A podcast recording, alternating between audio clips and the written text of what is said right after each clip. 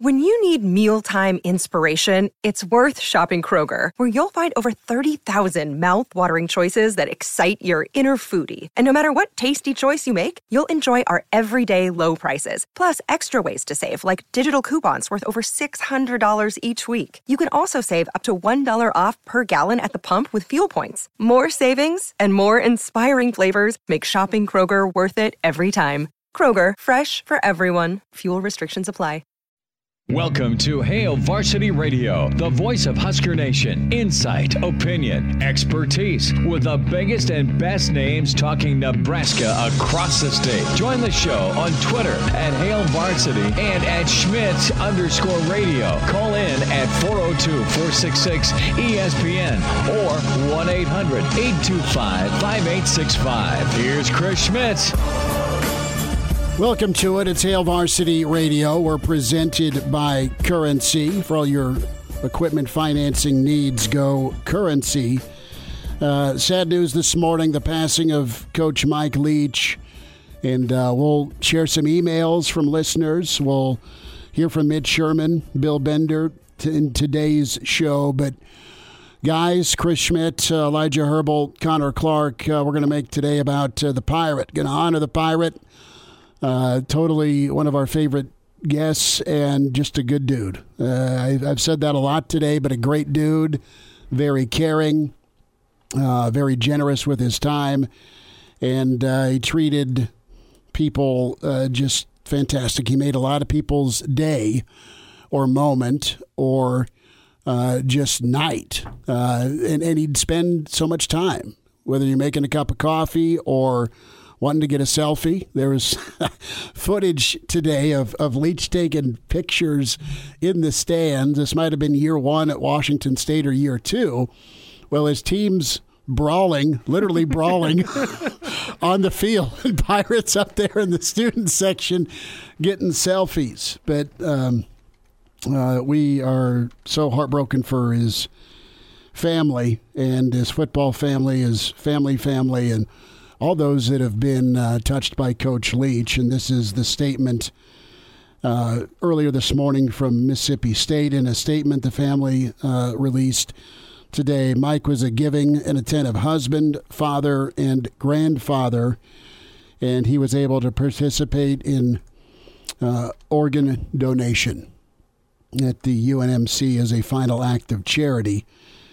We are supported and uplifted by the outpouring of love and prayers from family, friends, Mississippi State, the hospital staff, the football fans around the world, and thank you for sharing the joy of our beloved husband and father's life. And that's the word for Coach Leach is joy. He brought so much joy, and we remember him and honor him today with the tribute. Elijah, you've got the rundown sheet. We have been blessed because of his generosity, and charity is a word used in the statement, and his charity with us for going all the way back to 2012.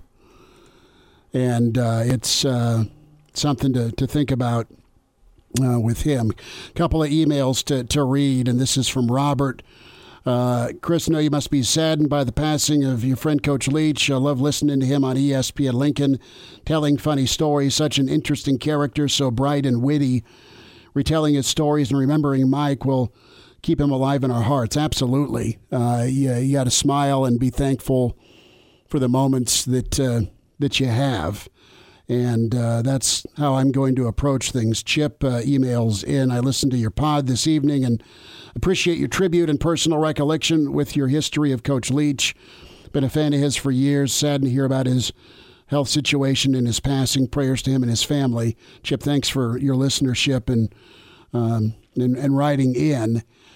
This was from a coworker, and this was pure Leach. You'd find some common ground, and you'd have a good time together. Chris, listen every day. Thought you did a wonderful job with Coach's news yesterday.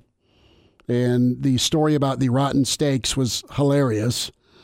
I loved it when he was on your show. An accolade to have him on. My husband and another business partner ran into the Pirate at a sports merchandise show in Vegas a few years back. He asked where we're from. We said Nebraska.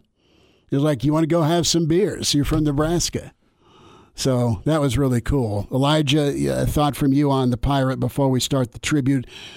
Just a word of warning with this first tribute. If you've got little ones in the car, it's Santa related. So I'll let you do the math on that. But Elijah, a thought on the Pirate, and then Connor, a thought on the Pirate. Well, it's been hard today to go back and watch all these videos of the good times with Mike Leach of various interviews, and that's what I've spent my afternoon in here doing, is going and cutting together this long highlight package of the best moments of him being on our show, and it's just put a smile on my face being able to listen to Mike Leach and his in his own way, you know, tell stories and give his thoughts on the world. And it's been a little bit fulfilling in here to just go back and listen to, as you said, the past over 10 years of interviews with Mike Leach and go find the single best answers that he has pretty much. There's in every a lot of good year. Answers. There's a ton of them. And for reference, I'm currently in the process of putting together a highlight package, which has come out to 42 minutes long of his best individual moments from 10 plus years on this show. And we're going to hope to get that up on social media and podcast form so people can take a listen to it, just because there's been so many great moments through the years, and it's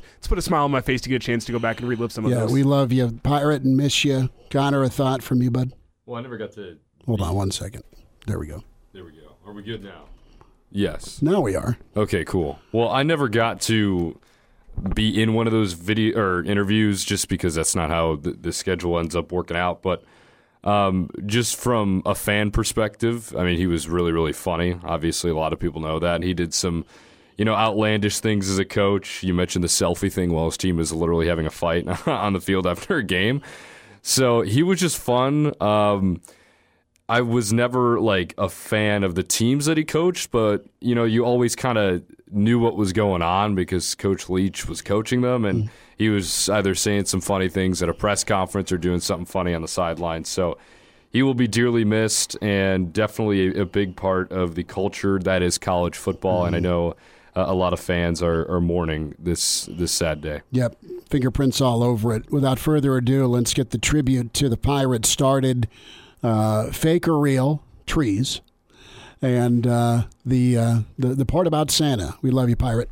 Now I got to ask you, with the holiday season, are you a fake tree or real tree guy? Well, prefer real trees. Like most people have copped out and do fake trees. Yeah, it's been straight fake tree for the last couple of years. I like real trees better. And did you eventually break the news to the young ones about Santa, or did you let them learn on their own?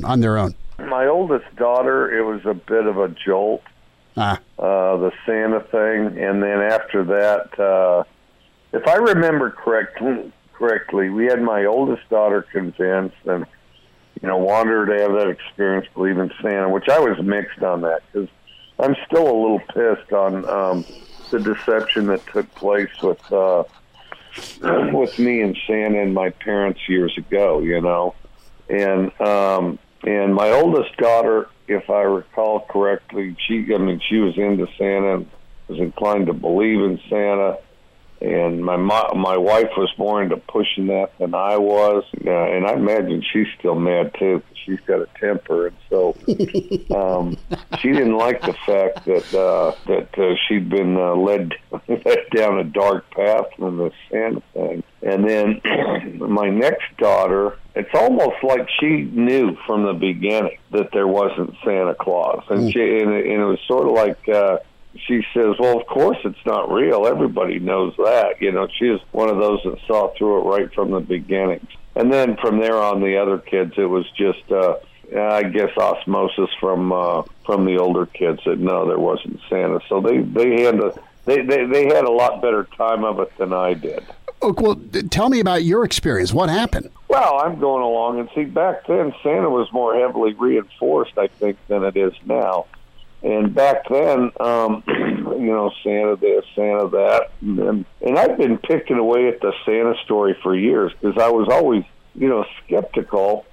And I mean skeptical to the point where, you know, as it got towards Christmas and Mom was kind of suspiciously ducking in and ducking out, well, I would go on search parties and search the house surreptitiously and find presents and things stashed away. And I mean, even to the point, and this is not the type of child someone wants, but nevertheless, you know, I'd have it worked out what I wanted, and I'd even do stuff like when she was going to be gone for a while, and I was a master of it. I would unwrap the presents, you know, get a paring knife and just slit the tape, you know, where it was wrapped, and slip the box out, check it out, you know, play with it for half an hour, put it back in, tape it back up, and look surprised at Christmas. Well, then it got to be where, well, we got all these presents. Because, see, I knew that, all right,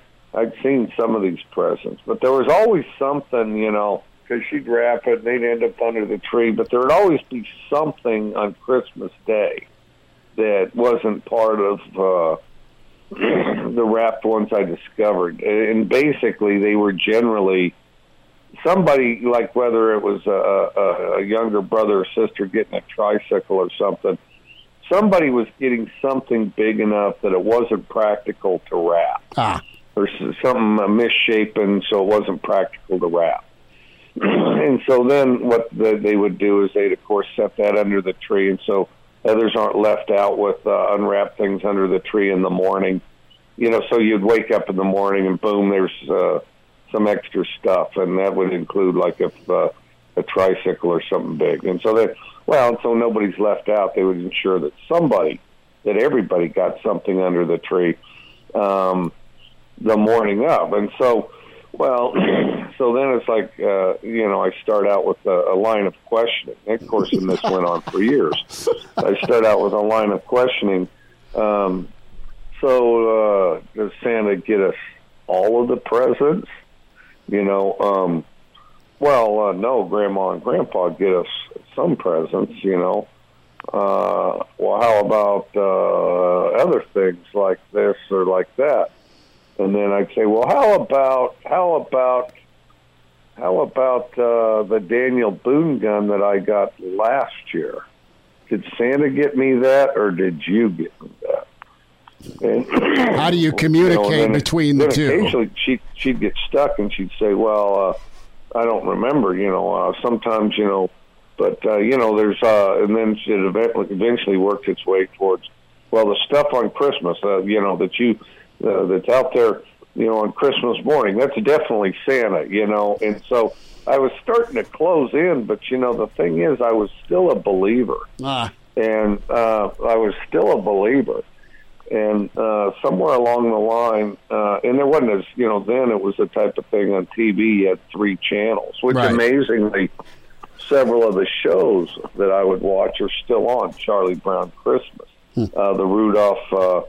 the red-nosed reindeer that's like made out of puppets or whatever, and Burl Ives is a snowman in the thing. I mean, so remarkably, some of them still on. But anyway, as I start closing in, eventually, you could tell because the parents had that expression on their face. We need to have a talk about something, and so, and this is as my.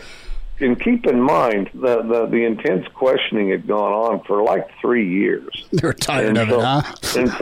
And so then eventually it's like they got a goofy expression on their face, and it's leading into Christmas, as I recall correctly. It's like probably this time, you know, this time of year in relation to Christmas. We have to have a talk. Okay, now this stuff about Santa Claus. Well, it's like my parents had never lied to me. I mean, it was the loss of innocence. It was you know, you can't go home anymore, and it's not the same. I mean, it's all those things. Just this, and then I even started rattling through. Well, I asked this, and I asked about this, and I asked about this. Bam, wham, right in the face. You know, I mean, there isn't a nice man up north with a bunch of friendly elves pulls all this stuff off. And I would have to say our family, my sister was like, oh, well, whatever. and then my brother was, well, he was younger, and he was just trying to stay out of harm's way from me and my sister. So Because she was, fairly. I mean, my sister was and still is a person that'll put her hands on you, and But anyway, so you're really opening up the holidays on a positive note with your listeners. So Merry Christmas to everybody. We'll warn them. Santa's got a sweatshop, and it's breaking and entering. Mike Leach with us, Hail Varsity Radio. Coach, before we say goodbye, got to get your thoughts on UCLA. Nebraska is in the Foster Farms Bowl against the Bruins. You guys had a great win on the road at UCLA this year. Bruins, very explosive. Explosive team would be the best way to describe it. That running back is their best player. Quarterback's very talented, but the running back is the best player. And Perkins is his name, and he's really a good player. And the biggest thing is, it's like all these guys. Of course, Nebraska is the same way. I mean, the offensive line and defensive line, they're just big physical guys. I found their secondary to be pretty athletic. They're young, but don't let that deceive you. They're pretty darn athletic. I thought UCLA was a talented group. We played Oregon, too. Oregon's so fast. UCLA is bigger than Oregon, though. UCLA's good. And a good combination of speed and athleticism. There have been times that they have, and the quarterback's a good passer, but, where they have a little more dimension maybe to the way they throw it some. They're more run, play action downfield is kind of what they are, Okay. Coach Leach, that was back when Nebraska made a bowl game. Yeah, throwback. And Nebraska had physical lines of scrimmage. Yeah. Throwback. More on the tribute today for Coach Leach. Mitch Sherman's with us next on Hail Varsity.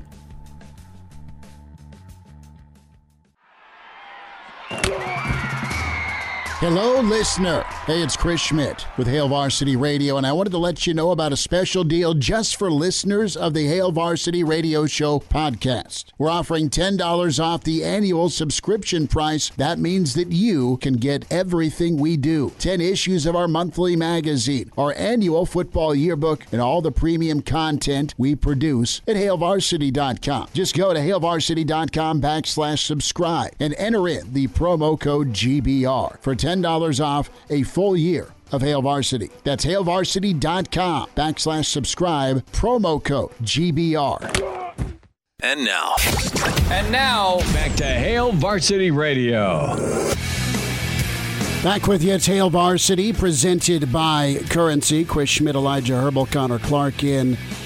More of Mike Leach stories from Coach Leach when he was with us and joined the show. Tough day in college football. Mitch Sherman with us. Mitch has done amazing work for a number of years with The Athletic and ESPN. At Mitch Sherman on Twitter. Read him with The Athletic.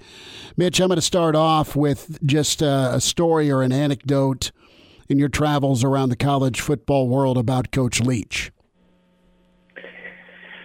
Yeah, not so much in my travels, although I did get to interact with him, and it always was exactly that. It was interacting. With a lot of coaches, they're talking to you and you're listening. But with Leach, it was definitely always an interaction whenever I had the chance to see him, and I know whenever anybody had the chance to see him in our line of work. And really, I just anybody on the street. I heard from people today who knew him in Florida, people who came across him in his time in Key West who had nothing to do with football and were shaken up and had their hearts broken today by the news because they didn't necessarily know him as a football coach. People there, some people there knew him as just a guy that they would see that was recognizable and was Coach Leach to so many different people. I remember him well from his time holding court at Big 12 Media Days, from his time in the post-game interviews after Texas Tech, Nebraska games in the 2000s decade before the Huskers left for the Big Ten. And then in my time at ESPN, I relayed this story to you last night when we were chatting on text about Mike Leach. I reached out to him I don't think ever called him before, but I got his number from somebody associated with Washington State and was writing a story for ESPN at the time, I believe, around bowl season about the prominence of freshman quarterbacks and the emergence of young players. And, you know, Leach was as much an expert on quarterback play and offensive play as anybody in the country. So he was a good resource for this article about why young players were having so much success. And I just called him and he answered, which is rare for a Pac-12 head coach, a Power 5 head coach.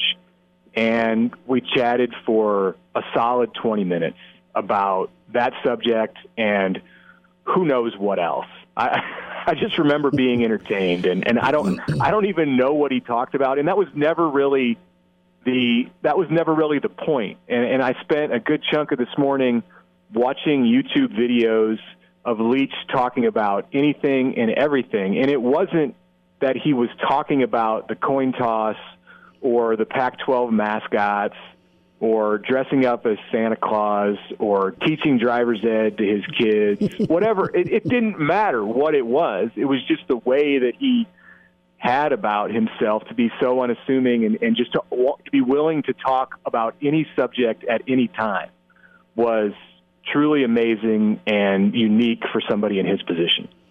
That's well said, Mitch. And, yeah, he covered all sorts of ground all the time, and it was so much fun to, like you say, interact with him and hear his stories. And college, you know, his fingerprints are all over college football. You look at his coaching tree, and then you look at the adoption of his style of offense with the Mahomes style quarterbacks. Mahomes is his own deal, obviously, but I mean, it's grown, and it's really cool to see the sport we love covering and his impact that'll last forever. Well, he's made it intensely more interesting. Even without him here, college football is a more interesting place, an entertaining place because of him. And it's not just college football. It's all over in high school football, even in states like Nebraska, where for years, for generations, you know, we watched the I formation and the option and the wishbone and all kinds of different variations of the running game. The air raid has made its way in to places that you would never expect it to happen. And you'll see it at Memorial Stadium on cold November days with state championships on the line, just as often as you'll see teams lining up with a fullback and an I-back and two tight ends. So he was one of the godfathers. I know he learned from Hal Mumme, and, you know, Hal Mumme probably was the ultimate godfather of that air raid offense, but Leach is the one who took it widespread, who took it mainstream, and who helped create characters like Cliff Kingsbury and other quarterbacks at Texas Tech that then led to the superstardom of Patrick Mahomes, and then quarterbacks all over the country at places that were associated with Texas Tech or not associated with Texas Tech. And I think that's the true mark of a coaching genius, and that his system is adopted not only by the coaches and the players who are directly associated with him, but it was also adopted and continues to be adopted by coaches who never came across him, maybe even coaches who never listened to him talk at a clinic or who meant to model their system after him. They modeled it after somebody who modeled it after somebody who modeled it after him. There are fourth and fifth generation air raid coaches out there who came from the Leach Mumme tree, whether they know it or not, or intended it to be that way or not. And that speaks, again, like so much else that we've talked about today, to his impact on the sport. Well, Mitch, you mentioned that, but I think what speaks to the legacy of Coach Leach is, I mean, as you said, there's passing combos in college football and really in the NFL and high school that wouldn't be around if it wasn't for Mike Leach. He really did change football forever, and yet on a day like today, where we're not talking about his impact in the game of football, we're talking about those human-to-human moments with Mike Leach where somebody met him on the street or that one moment in a press conference. I think that speaks to who he was as a person, what made him so great. And, you know, and that's something about college football that I think he reminded of us us of today is just what a small place it is, and you know what a tight-knit community the sport is. And it doesn't take a moment like this to recognize that, a moment where, and this is so rare, to lose someone who is in that position. You know, normally we hear about coaches in their 80s and 90s who are passing away, guys who have been out of the game, you know, or at least off the sideline for decades. And, you know, here we have someone who's 61 and was supposed to be taking his team to a bowl game this month. So that it really brings home, like you said, Elijah, the relationship factor in the sport and how much everybody cares about everyone else in the sport, especially in the coaching community. I was working yesterday on a piece that published today about Tony White, Nebraska's new defensive coordinator, and this has got nothing to do with Mike Leach, or so we think, because it's about the 3-3-5 defense, and it is in some way a defense that was designed to stop offenses like the air raid. But really, there's not a direct link between the 3-3-5 defense and Tony White and Mike Leach until you start to look a little bit deeper and you recognize that Zach Arnett, who's 36 years old and is now in charge of the program at Mississippi State, with the unfortunate timing of what has happened in these past few days, he is a disciple of the system that produced Tony White, Nebraska's new defensive coordinator. And Zach Arnett and Tony White are extremely close. I would imagine that Nebraska's new defensive coordinator has been having conversations and helping the new Mississippi State coach, the interim coach, who's 36 years old, through this moment that he's going through right now. White was the linebackers coach at a young age in his first full-time position at New Mexico when Zach Arnett was a senior linebacker in college. They both coached at San Diego State for Rocky Long. Arnett was offered the job and accepted it at Syracuse for Dino Babers in 2020 to be the defensive coordinator. But Leach pulled him away after less than 2 weeks, and that job went to Tony White. So, in essence, Tony White, after his success at Syracuse the last 3 years, is only at Nebraska because Zach Arnett left to go to Mississippi State and created an opening for him to boost his coaching profile. So all of that reinforces what a small world and a small community and small circles exist within coaching. And again, Leach is a shining example of that. Mitch Sherman's with us on Hail Varsity Radio. Mitch, going back to just the personality of the Pirates, have you ever seen another coach that you mentioned how it was, you know, more of a personal conversation rather than you ask, he gives an answer. Have you ever seen or interacted with a coach just like Mike Leach at all? He was unique. Clearly there are other coaches out there who are big personalities and interesting personalities. Usually when someone ascends to that level of being head coach, they become, you know, more buttoned up, more, I think, what we would look at as professional. They, you know, don't show their personality as much.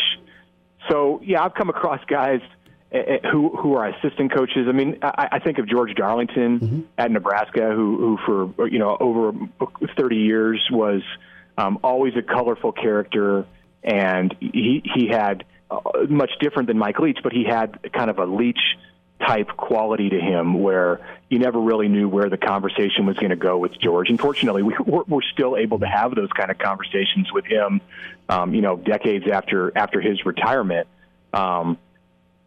But usually with the head coaches, no. When somebody gets to that level and they earn the kind of money and have the eyes on them that head coaches do, they settle into more of a role where access is restricted, and we don't really get to see the personal side of them. Mitch Sherman with us from The Athletic, at Mitch Sherman on Twitter, and a phenomenal story on Nebraska's new defensive coordinator, Tony White, the crossover, a little bit of the Leach fingerprints with Arnett. And Mitch, thanks for your time today. Thanks for reaching out yesterday, and it's always fun to spend time with you, and thanks for helping remember the Pirate today. Absolutely. Good to talk to you. All right. There he is, Mitch Sherman, with us here on Hail Varsity Radio. Appreciate his time. Great story, and fantastic work, as always, by Mitch. We'll continue to pay homage to Coach Leach. We'll have more of his anecdotes from his time with us on the show, and we'll spend time with the sporting news coming up next. And now, back to Hail Varsity Radio. Thanks for spending time today at Hail Varsity Radio. We're presented by Currency. Chris Schmidt, Elijah Herbel, Connor Clark. You can find us on Twitter at Schmidt_radio, at Herbal Essence, and at C_Clark_27. We are sad about the news with Coach Leach. We have nothing but thoughts and prayers to his family in our hearts, and I know the college football world and beyond have reached out and sent their tributes and their thoughts, and that's what today is. We smile about Coach Leach, his life, and what a wonderful, caring and giving person he was, and we're spending today with tribute to Leach and some of Coach's time with us here on Hail Varsity. Where are we going here? Well, as I said back in segment one, we have so many different moments through the years that there's not enough that we can play all during a live radio show. As I said, we're approaching an hour worth of content of just 1 to 2 little minute sound bites that we've put together into a big long file, and I'm trying to get that up in podcast form so the people at home can listen to all the great moments. We have a couple good ones from him staying at the Roosevelt Hotel, looking for ghosts, to his opinion on riots, his reaction to being photoshopped as a woman with all the other SEC coaches. Yeah, remember when that came out a couple of years ago with SEC Media Day? All the coaches got photoshopped as females. So we'll start with the Photoshop. He was doing an interview with us a couple of years ago, and I asked him about the Photoshop where he was superimposed as a woman, wig and blouse and everything. So we'll get that. And then when Coach Leach went ghost hunting at the Roosevelt Hotel here on Hail Varsity. Coach, did you see on Twitter yesterday somebody got real busy superimposing coaches of the SEC and other conferences on females? Yeah, I saw that. What'd you think of your portrait? Well, some of them are trying to dress their guys up a little more than I am, and to be perfectly honest, some of them look sluttier than others. I still had very much a masculine quality, so I did appreciate that part of my caricature of that. Well, so you're telling me you wouldn't dress as conservatively? Well, I'd probably dress like I do now, to be honest with you. Okay. And I would probably dress like I do now, but I'd be lying if I didn't see my sisters a little bit in that picture of me when they turned me into a woman, you know. Coach Mike Leach, this is the Roosevelt Hotel story. I think we talked to Coach around Halloween a few years back. Coach, I want to ask you about, I'm looking at your Twitter feed, and you sent out a tweet a while back about haunted highways and byways. Have you ever stayed in a haunted house?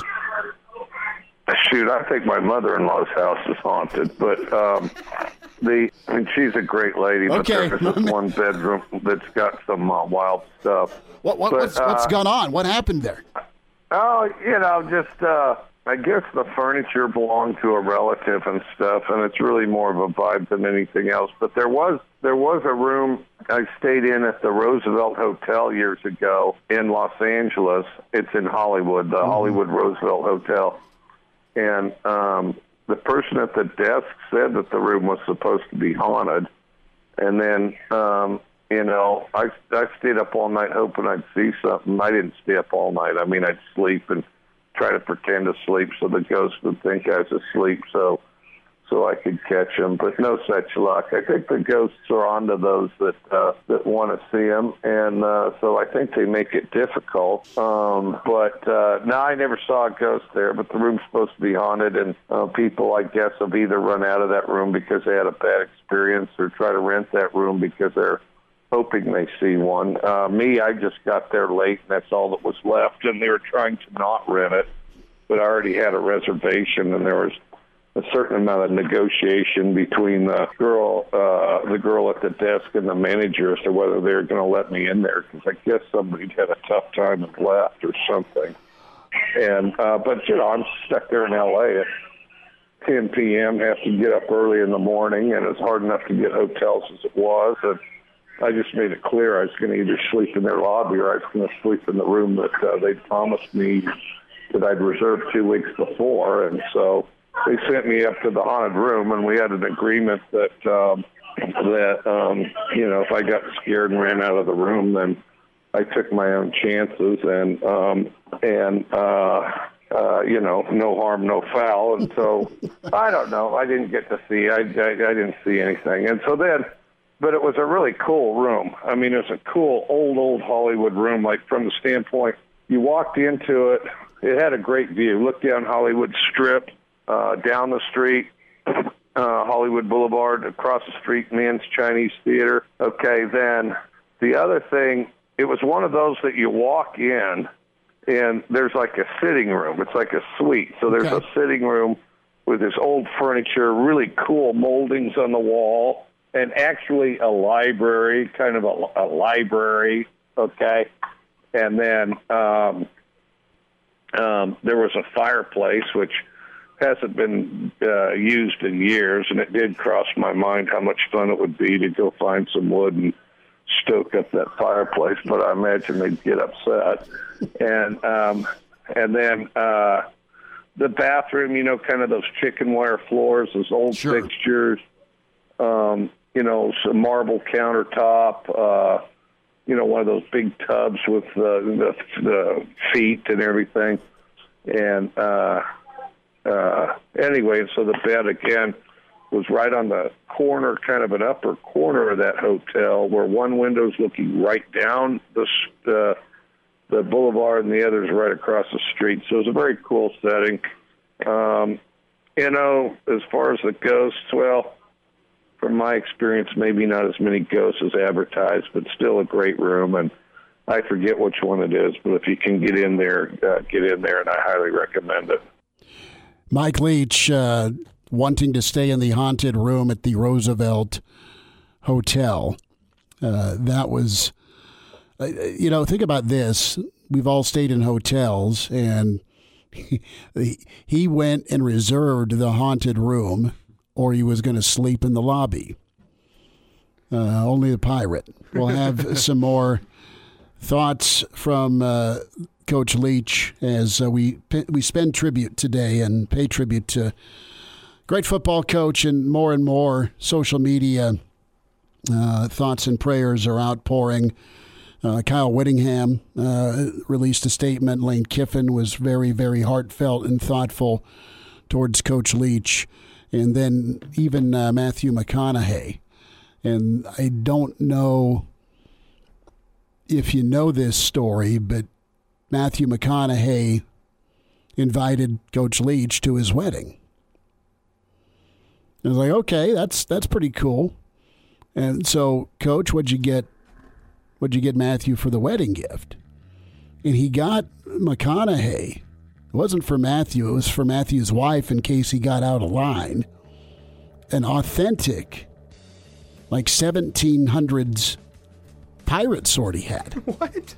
And that's what he gave the McConaughey's for their wedding gift. Only Mike Leach. Well, let's pirate. We'll wind down hour one. Hail Varsity continues, presented by Currency.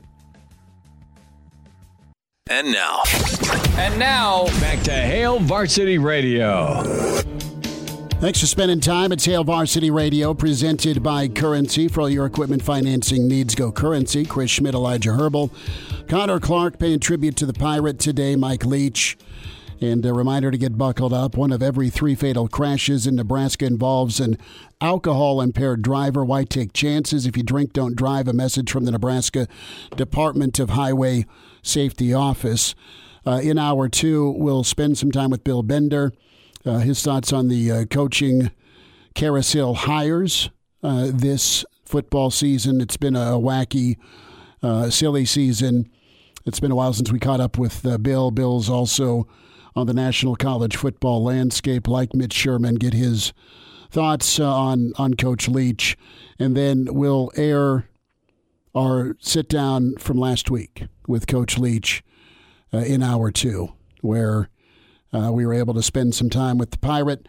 This is right after the Cubs won the World Series in 2016. Big Cubs fan. The Pirate was just a big baseball fan, loved the Angels, not a big Dodgers guy. But he was smiling about the Cubs, and somehow that led into the topic of rioting. So more from the Pirate. I can't imagine you rioting. How would Mike Leach riot? I think a portion of rioting is, I think there's a portion of it where it must actually be kind of fun, because it certainly doesn't seem to be hard to coax these people to do it. It's like when I was in Berkeley one time, I was in Berkeley recruiting. I mean, then I'm trying to think where I was coaching. I think I was at the University of Kentucky, but we were driving through Berkeley recruiting, and, all the traffic stopped, and there's police out there in riot gear, and there's all these students and people holding hands and centipeding through traffic, and this was years ago. So I rolled down the window and I said, to one of the people filing through, I said, "Hey, so what's going on?" And the guy says, "I don't know, we're protesting something." And I go, "Really? What are you protesting?" He goes, "I think it has something to do with Nicaragua. I don't know for sure, but it's fun anyway. We just started. Maybe once we get closer to the front, we can find out what we're protesting, but it's pretty fun anyway, and this goes on around here all the time."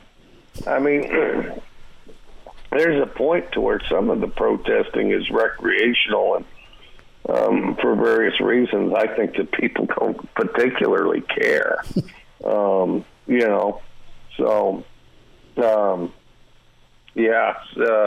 but anyways, those were happy protesters. And, obviously you want to discourage violent protests because that isn't good for anybody.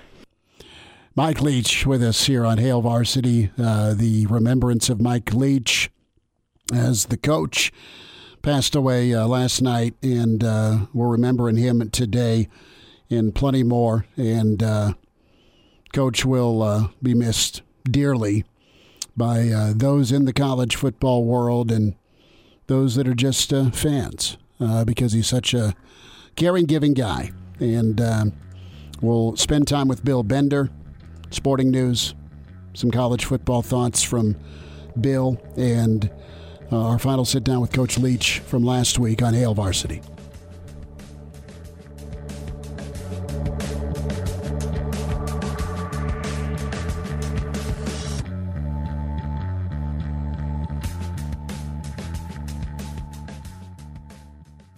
Your child has brain cancer. Can you imagine hearing those words about your own child? Nearly 5,000 families each year hear this life-changing diagnosis and live daily with the fear it brings. When a child is diagnosed with brain cancer, their lives are forever changed. The treatments used to treat children are toxic and cause damage to their developing bodies that can affect them for the rest of their lives. 95% of children who survive brain cancer will develop a significant health condition by the age of 45 as a direct result of the toxic treatments. This includes diagnosis of another cancer later in life or other countless deadly health problems. Our kids are special, and we need to treat them that way. By making a donation to the Team Jack Foundation, you fund research that leads to safer, more effective treatments, giving kids hope. You can be the difference. You can fund the cure. Join us and donate today by visiting teamjackfoundation.org.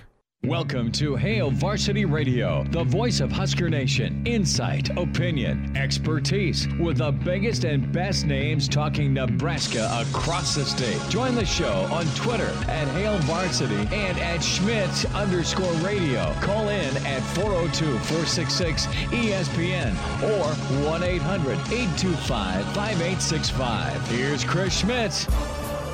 Back with you, it's Hour 2. It's Hail Varsity Radio. We're presented by Currency for all your equipment financing needs. We welcome in with the sporting news, Bill Bender with us at Bill Bender 92 is where you can follow him. Bill, we'll dive into some college football and coaching cycle and NFL, but, man, one in a million, Coach Mike Leach passing away and the college football world's reacting. And did you have any fun stories or interactions with Coach? Well, I know you had more. I put in a column I wrote today. I'd interviewed him back in 2015 for a story about Luke Falk. Mm-hmm. And I was, you went into the interview. I knew you knew him a little more, and I was anticipating all these crazy conversations. And that was good, but it was talk about Luke Falk. Before I thought about it, I was like, you know what? That was his assignment there. And then, in future interactions, obviously, he's just a great person, a great quote. Great for the game, a colorful character. But as I put, contribution to the actual game is what is going to stand out with me. I mean, 17 of the last 21 years, Mike Leach's teams led the FBS in passing attempts. I love it. That is impressive. And you look at Coach's coaching tree. I mean, wow, is what you got to say with guys that not only have thrived, but one at a very high level at some major spots. Yeah, it really is. And I like I said, I was looking through his quarterbacks, and, he had like 9 guys that threw for 4,000 yards. He coached Cliff Kingsbury, who's in the NFL. He coached Graham Harrell, and Lincoln Riley was an assistant for him. Sonny Cumbie. Mm-hmm. So it really has changed the game if you think about it. Years ago or so, the college football was still a run, run the ball and establish the run and pass from there. Now it's, you set up the run by passing the football, and it's a wide open game. And I think a lot of that is because of Mike Leach, and his unapologetic way of playing his style was great. And then, of course, as you probably have millions of stories, quotes were better. His personality was incredible. The fun he had, his roughness as well, just the accountability portion of his equation, extremely impressive. But just how giving and caring, how much fun he was, and there's a lot of folks that got to spend time with him. And he made people feel great. And he gave, Bill, that's it. I mean, he gave time. He was such a great dude in that way, where he just loved to chat with you, loved to talk to people.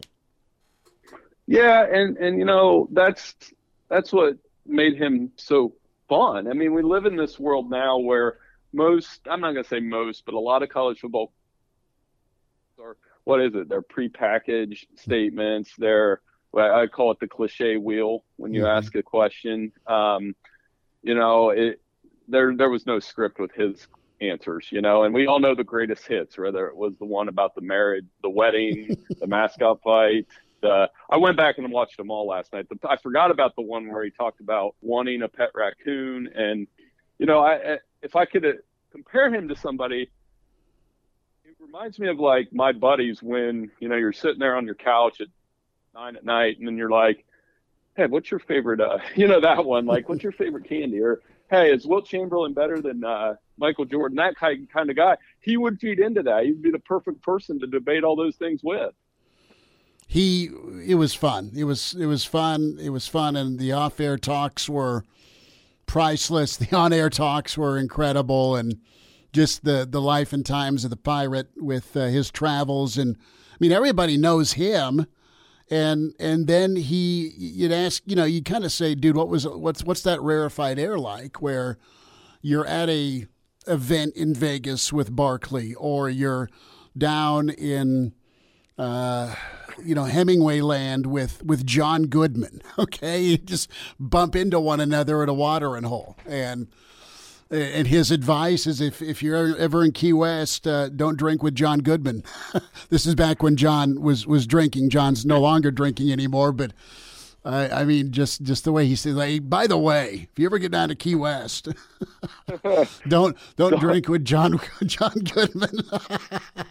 So I mean, and that's what we lose. And 61's far too soon. Oh, man. I mean, that's one that just makes me feel for his family and the Mississippi State community, all the players. I thought it was really impressive last night that you saw Texas Tech, posting and countless coaches that, he was part of that. And it's a tough one. It's a tough day when you lose somebody like that, and it takes a little bit away from the whole season and those kind of things. So, yeah, we'll see how Mississippi State reacts, but he definitely will be missed. Bill Bender is with us, Sporting News, Hail Varsity Radio, remembering the Pirate at Bill Bender 92 on Twitter is where you follow him.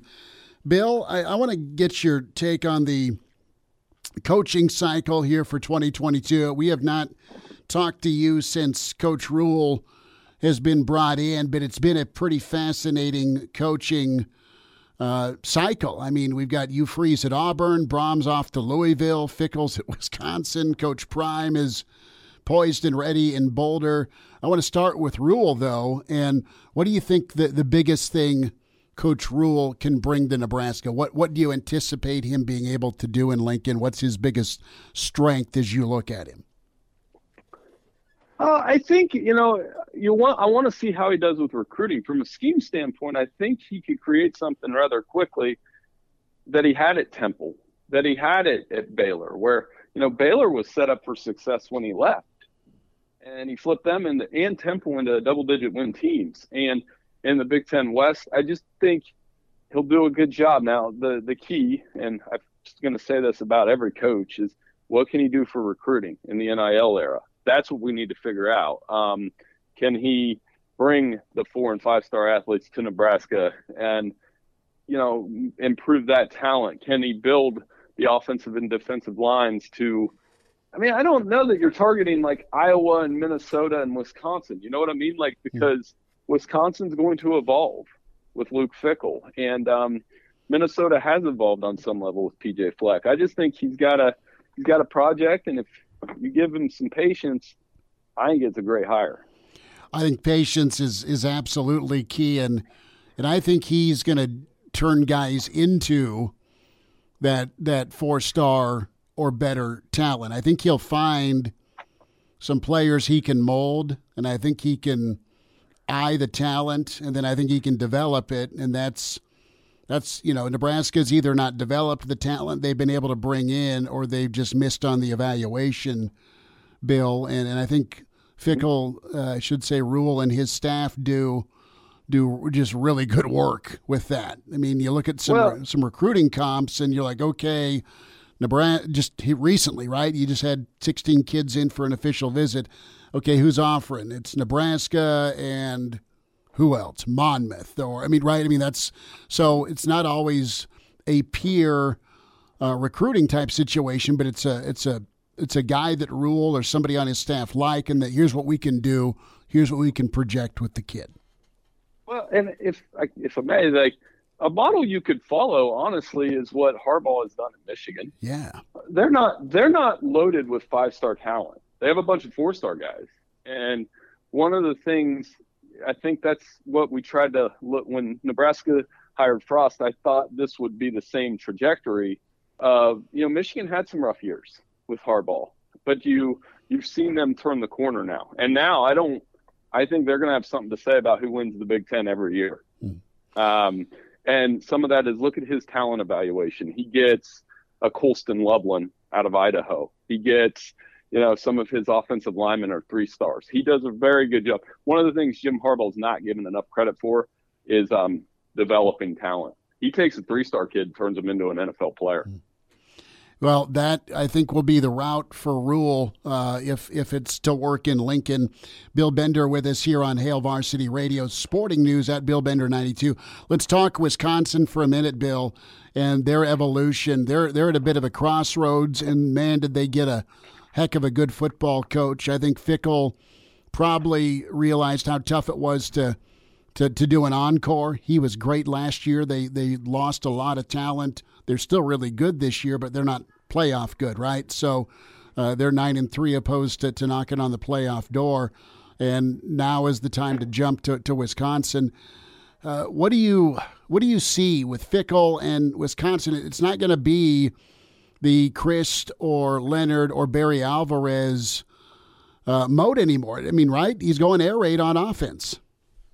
I think he's going to try to develop a quarterback like a Desmond Ridder, and this is exactly what Wisconsin needs, because I don't think he'll stray too far from their identity, though. Okay. It'll still start in the trenches. It'll still start with defense. I mean, you know, our All-American team dropped today, and Ivan Pace is a first-team selection. He was a two-star linebacker that they turned into an All-American at Cincinnati. Sauce Gardner is one of the best players in the NFL, and he developed him at Cincinnati. So I think he's going to take what he did there, and he's a very good recruiter.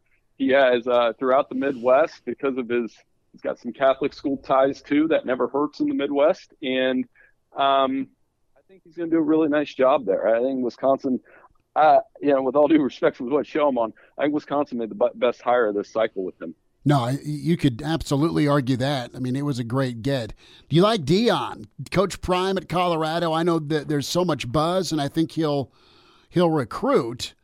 And you know, the Pac-12's still got the Hollywood flavor for another year or so.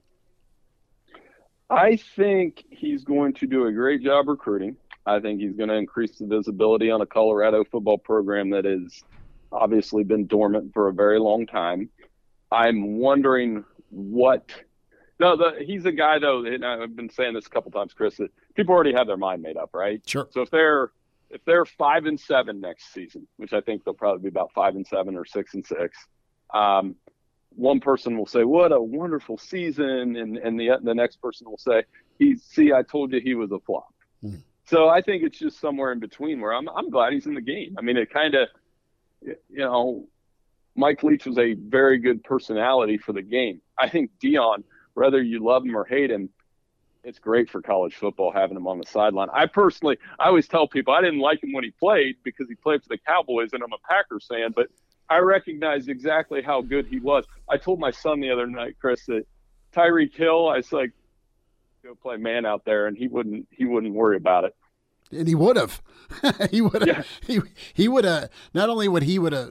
Dion probably have blanketed the cheetah, but he probably would have had a punt return later in the game and then went and hit a home run. Yeah. He was a fantastic athlete. I want to see it. And I want to see, you know, I'm not one of those guys that's going to root for somebody like him to fail. I think it's great to have him in the game. I think he will be funny. He will bring interest to it. And like I said, it started with the Twitter speech, mm-hmm. right, where, you know, some people were saying, well, that's just horrible coaching. And others were saying that's great motivation. With me, as always, I try to say that's probably somewhere in the middle. Well, I think he's pretty straightforward expectation-wise with the guys in the locker room. Brom to Louisville. I mean, this is a big loss for the Big Ten. Brom, the last 2 years and 3 of the last 4 years, had things going at Purdue, 9 wins, some monster upsets, and a Big Ten championship run this year. But home is home, and, man, what a loss for Purdue. No, it really is. It's a loss. It's one of those things where, you know, he's such I love watching his play calling. Yeah. I love his aggressive play calling. I love some of the creativity in his game. Aiden O'Connell, I was telling people during the Big Ten Championship week, it's like he's going to play in the NFL. I was like, I don't know if he's going to be great, but he's going to play. He'll play as a backup at the very least, and Brom helped develop him. I mean, sometimes it's just the alma mater calls and you want to do it. Mm-hmm. I mean, there's no reason for him not to, and I think that's a really good get for Louisville, especially with the way that he'll be able to develop those quarterbacks. And for Purdue, Yeah, like a lot of people are saying, Garrett Riley probably should be one of their first calls and keep it going with what they do. They're always – both of those schools share something in common. They always have – you know, every once in a while they pop out an NFL quarterback and they play very well. Bill Bender with us, Sporting News, at Bill Bender 92. Remember to follow him. Bill, before we get you out, and thanks for remembering the Pirate with us today, college football playoff. Leach wanted a field of 64. We'll get a field of 12 pretty soon. But right now, are we looking at Georgia, Michigan for the championship, or do you have a little bit of more faith in TCU and Ohio State?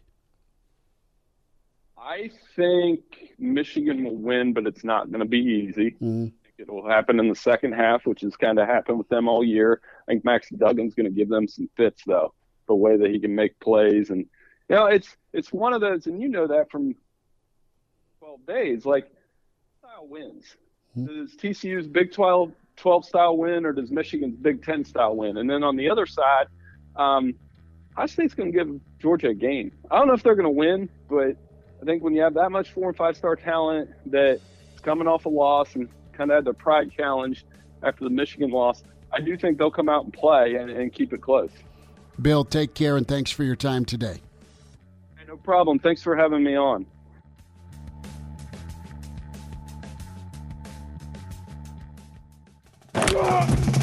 Like what you hear?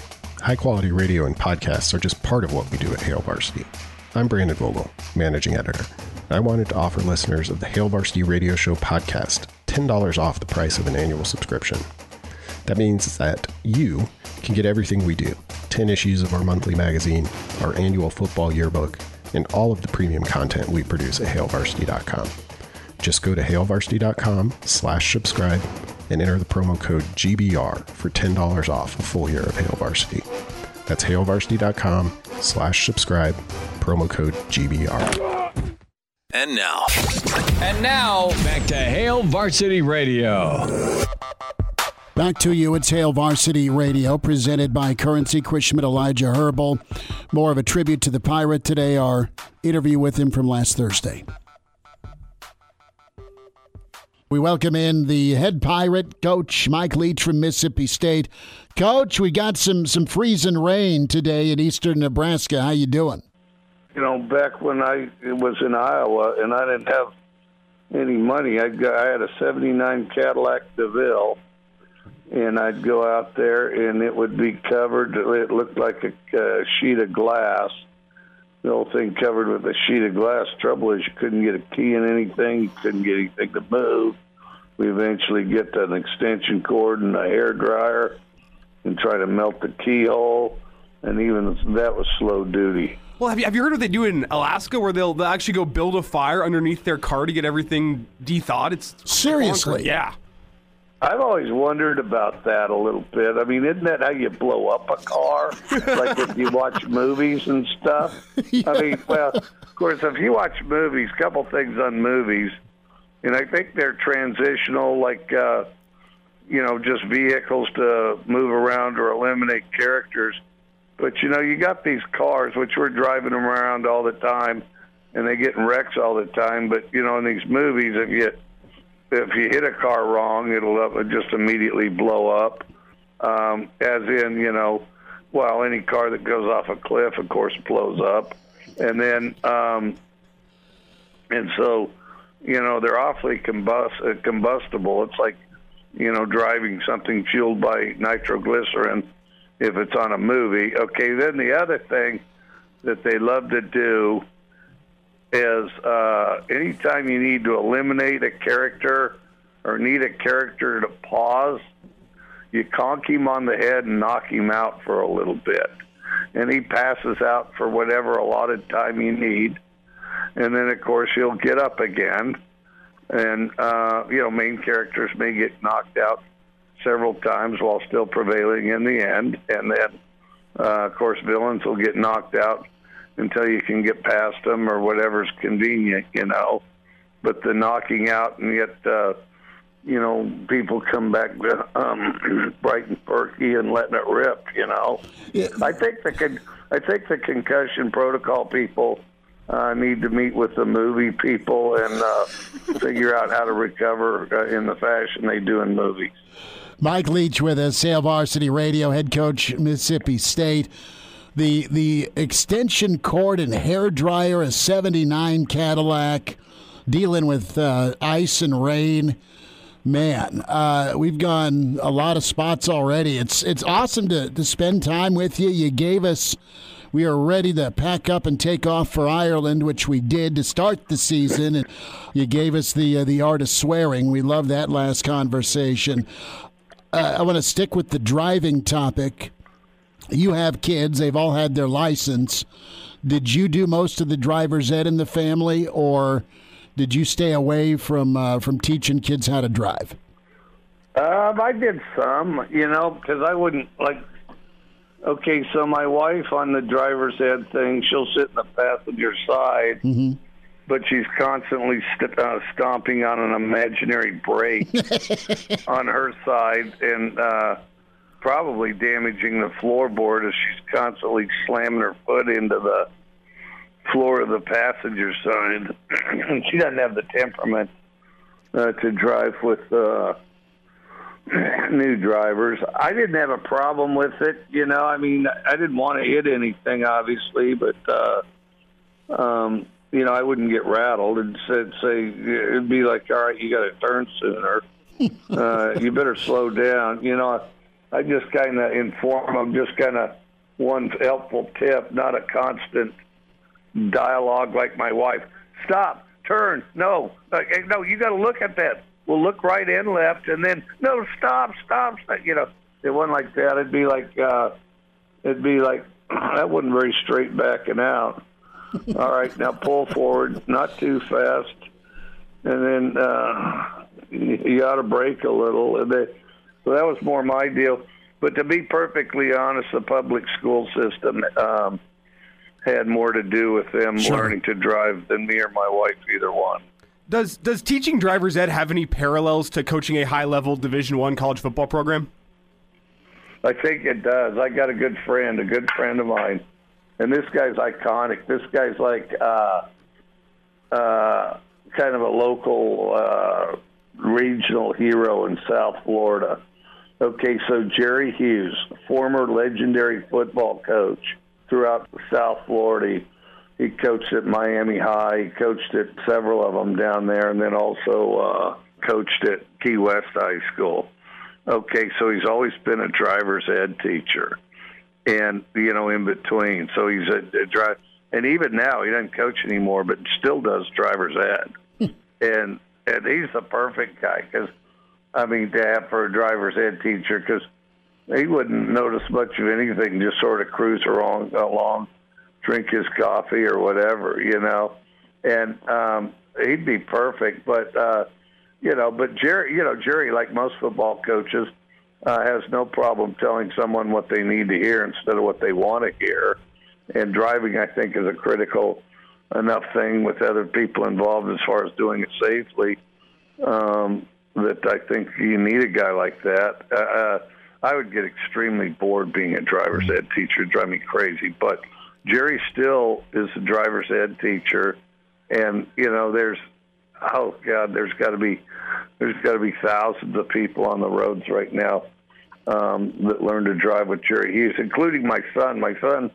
When we were down in Key West for 2 years, my son, Jerry Hughes, taught my son to drive. And so he's like the ultimate kind of knowledgeable yet gruff, crusty football coach and master's driver's ed instructor. Mike Leach with us. A few minutes, Hail Varsity Radio. Coach, I want to ask you about the living room. It's that time of year. It's early signing period. You're out recruiting. What's your approach in the living room with a prospect? And who did you learn the art of recruiting from? Who's been some really dynamic folks that you've been around? And, you've done a marvelous job through your career of landing high-profile talent, but also finding guys and developing really good football players. Well, I think when you go into a living room, I think when you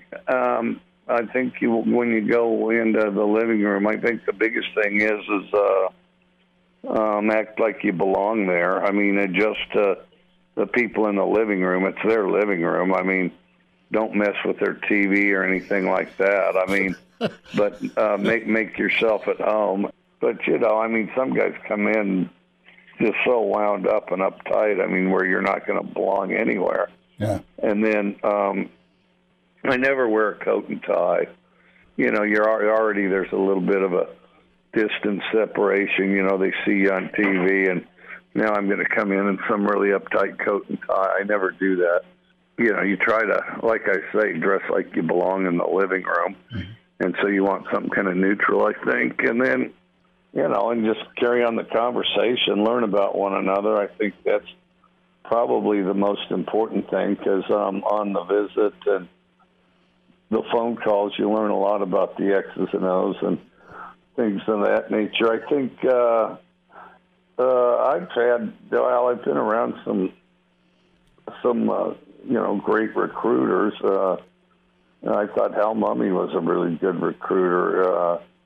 And then, you know, when I was coming up and then I thought that, you know, of course, Bob Stoops and his staff were really good recruiters. And then now I did become a head coach quick enough that I didn't have a ton of mentors in this, but I know that,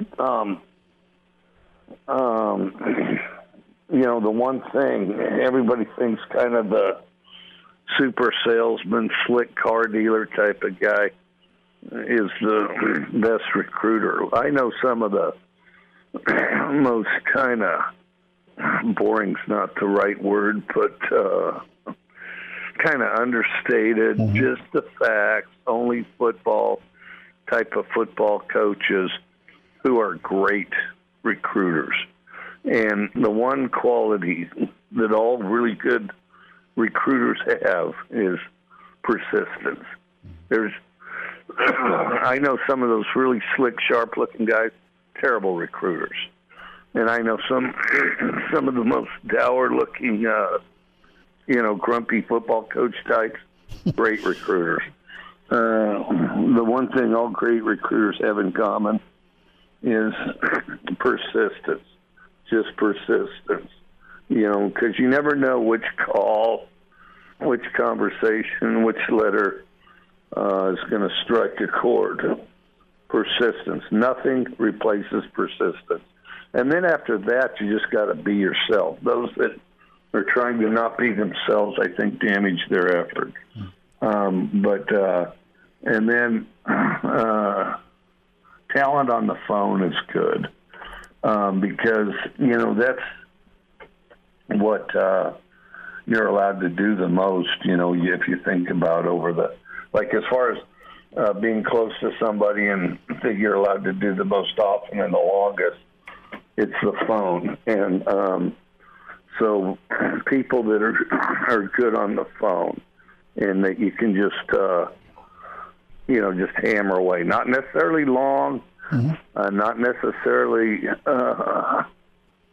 you know, anything in particular, but persistence and good on the phone. Coach Mike Leach is with us here on Hail Varsity Radio. And, Coach, let's say you're in a recruit's living room and you're 15, 20 minutes in the conversation. You just feel something isn't going right. Do you have any Coach Leach-approved, tried-and-true methods to get that in-home visit back on track? Sometimes it kind of depends what, but I think the more you can get the recruit and their family talking, one, the less likely that is to happen. Two, that's probably the best chance of getting it back on track. Get them talking. Listen to what they want. Listen to what they're looking for. Listen to, you know, and then I think it's important to let them talk as much as they can anyway. You know, the truth of the matter is people like to talk. They like it when they get to talk. Even shy people like it when they get to talk. And don't just open the door for them to talk, but try to coax them to talk, because I do think that strengthens a thing. And I do think a relationship's stronger both sides if there's dialogue, And now, back to Hail Varsity Radio. Couple more minutes. Mike Leach with us. Mississippi State taking on Illinois January 2nd, the Reliant Quest Bowl. Coach, are you going to tour the old pirate ship, or have you toured the pirate ship at Raymond James Stadium? I never have. I've always wanted to. What is it? Is it just kind of a prop on the side of the stadium, or does it have some stuff? I mean, is there quarters you can stay there? Do they have swords you can swing around up there? Maybe a hat you wear when you're there? I would think that you can fire a cannon or two, obviously a prop probably, but I mean, it looks like a normal pirate ship. I would inquire, though, about just camping out there, stay the night. I'd inquire about its seaworthiness. Yeah. Do they serve grog? I mean, do they have, I don't know. Yeah, I'll have to check it out. I definitely want to. Well, that'll be cool. Thoughts on Illinois? We saw Illinois here in Lincoln in October, and Coach Bielema has done a really nice job. Should be a pretty physical matchup. Well, he's a great guy, and I've known him for a long, long time. And, of course, was a good player, too. Yeah, very physical. They're a lot like Coach Bielema. Mm-hmm. They're just kind of a physical group on both sides of the ball. Coach, a thought. Do you know much, or have you had any interactions with Matt Rhule? Yeah, I know him a little bit. Good guy.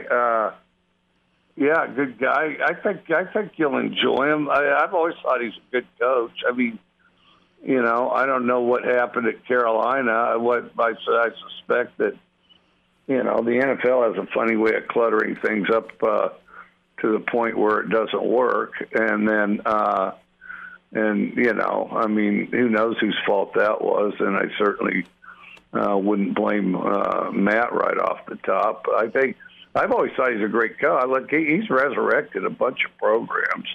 The hardest thing in the world to do, I mean, resurrecting Temple and Baylor. I mean, now everybody takes it for granted Baylor's going to be good. Well, Matt Rhule made it where people think that Baylor's going to be good. You were able to really do well at Tech, and you did well at Oklahoma, recruiting Texas as well. But Matt went in there as a guy that didn't really have much contact in the state of Texas, and people swear by him. Yeah, now that's really overrated.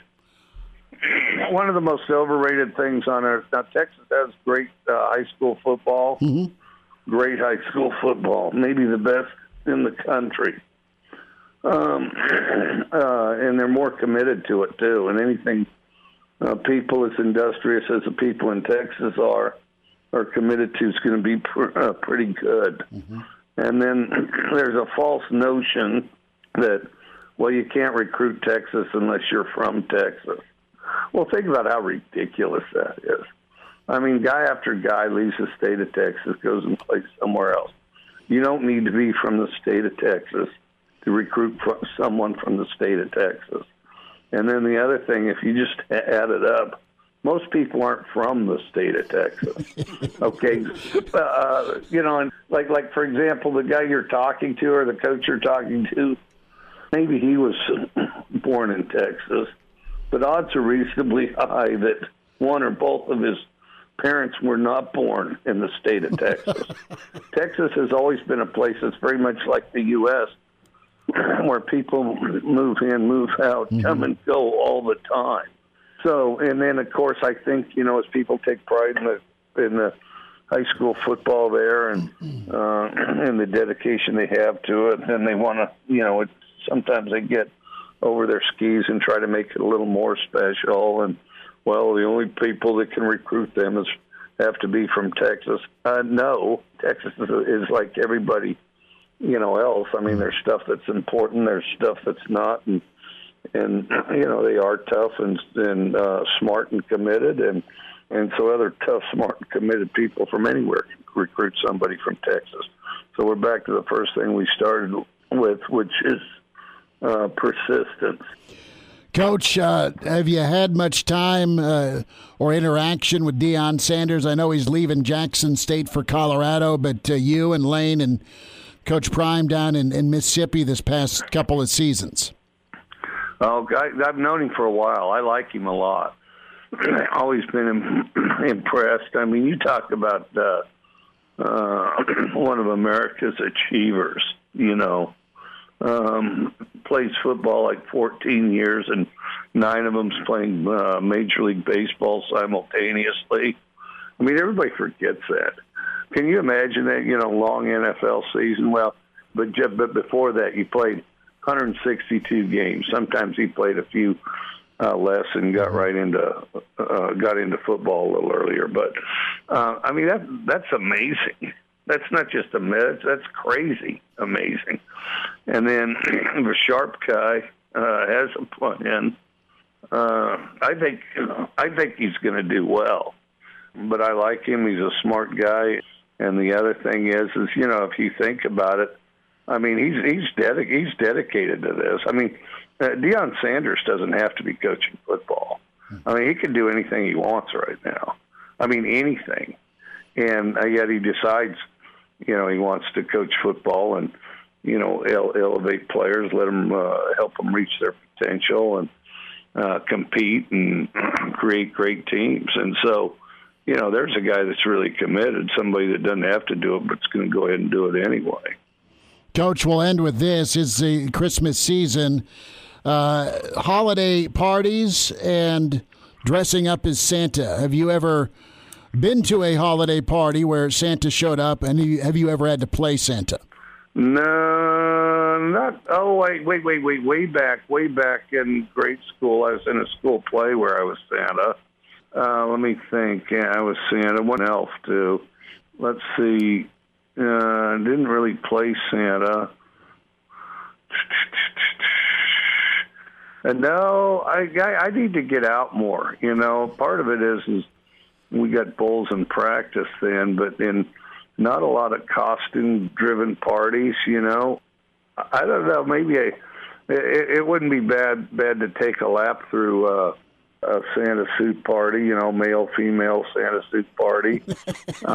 Who knows what may go on afterwards, but just take a quick lap and get in and get out and just get the quick visual, you know, and then stay out of harm's way, you know. Coach, while we're talking Christmas, it is the season of giving. I want to get your thoughts on this. I know we said last stop, but I just got one more quick one for you. What do you make of your quarterback, Will Rogers, giving a gift to the head coach's son at your rival? Knox Kiffin asked for the towel after the Egg Bowl. What'd you make of that? Well, that's fine. I mean, I heard about it secondhand, and these guys could ask for their gloves, their towels, everything else. Some of these guys are more generous than others. It was funny because some of those kids, I mean, and they'll go far as adults. I mean, some of those kids have everything from, you know, like gloves to mouthpieces to, you know, I mean, just an amazing collection of equipment, you know, that incredible stuff. And from both sides. I mean, those guys will hire me someday. Mike Leach with us. Coach, Merry Christmas. Best to you and your family. We'll get caught up again. But good luck in your bowl game. Always fun spending time with you today. Well, thank you, and Merry Christmas to you. It's Mike Leach with us last Thursday. And we'll wind down a tribute to the Pirate on Hail Varsity. Miss us? Come here, brother. Give me a hug. Bring it in for the real thing. We're on call for you. Catch the podcast at hailvarsity.com, the ESPN Lincoln app, or download them on iTunes. Saddle up, partner. Back to Hail Varsity Radio. One final time on Hail Varsity Radio, Chris Schmidt, Elijah Herbel, were presented by Currency. For all your equipment financing needs, go Currency. And we've tried to pay tribute today to Mike Leach, passing last night, announcement this morning, and just a gentleman, scholar, incredible football coach, but a people person that gave and cared about people and was generous to us. When you think about the Pirate smile, about what he left and what he gave, this was The Pirate, as we got into a discussion about Beth or Ruth. Ruth from Ozark, Beth from Yellowstone. Mike Leach with us, Mississippi State head coach. Did you grow up with a girl in high school like Ruth from Yellowstone? Yeah, all of them. Hey, that was Wyoming. I'll tell you this. We did have this. Once in a while, those rodeo girls would start fighting over a guy or just be mad about something. And so you'd be in the quad. And it wasn't unusual. I mean, not likely maybe, but there might be the homecoming queen, or not the rodeo queen, and she might dip, you know. Oh, yeah. Yeah. And, but anyway, especially the rodeo girls, but just girls in general.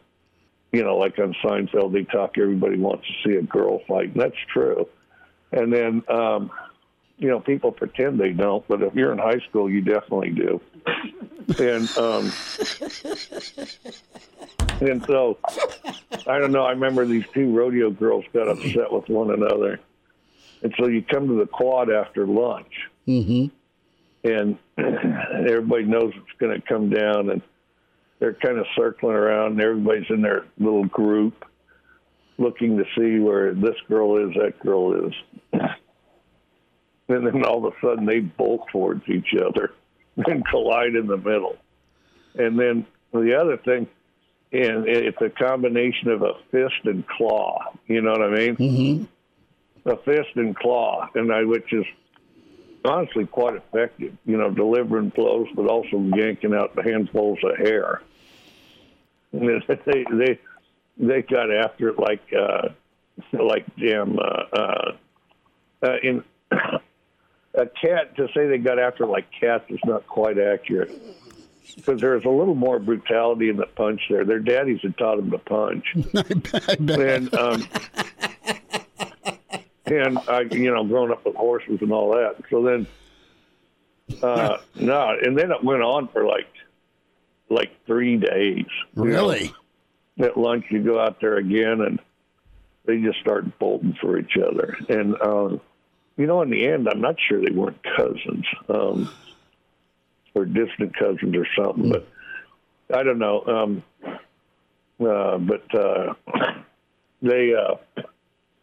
Yeah, no, I mean, there were some Ruths in there. They weren't all Ruths. I mean, Wyoming's a great place, the most straightforward people on earth, and also typically do, you know, like Mississippi, you know, work hard, do stuff with their hands that they take for granted that other people are like, what are you doing? You know, what are you touching? What you're going to grab that? You know, and they and so the women were tough, you know, but then, you know, also just some, you know, just some very delightful people, just great people. But, no, you didn't want to cross. There's definitely folks you didn't want to cross. A Huda Media Production.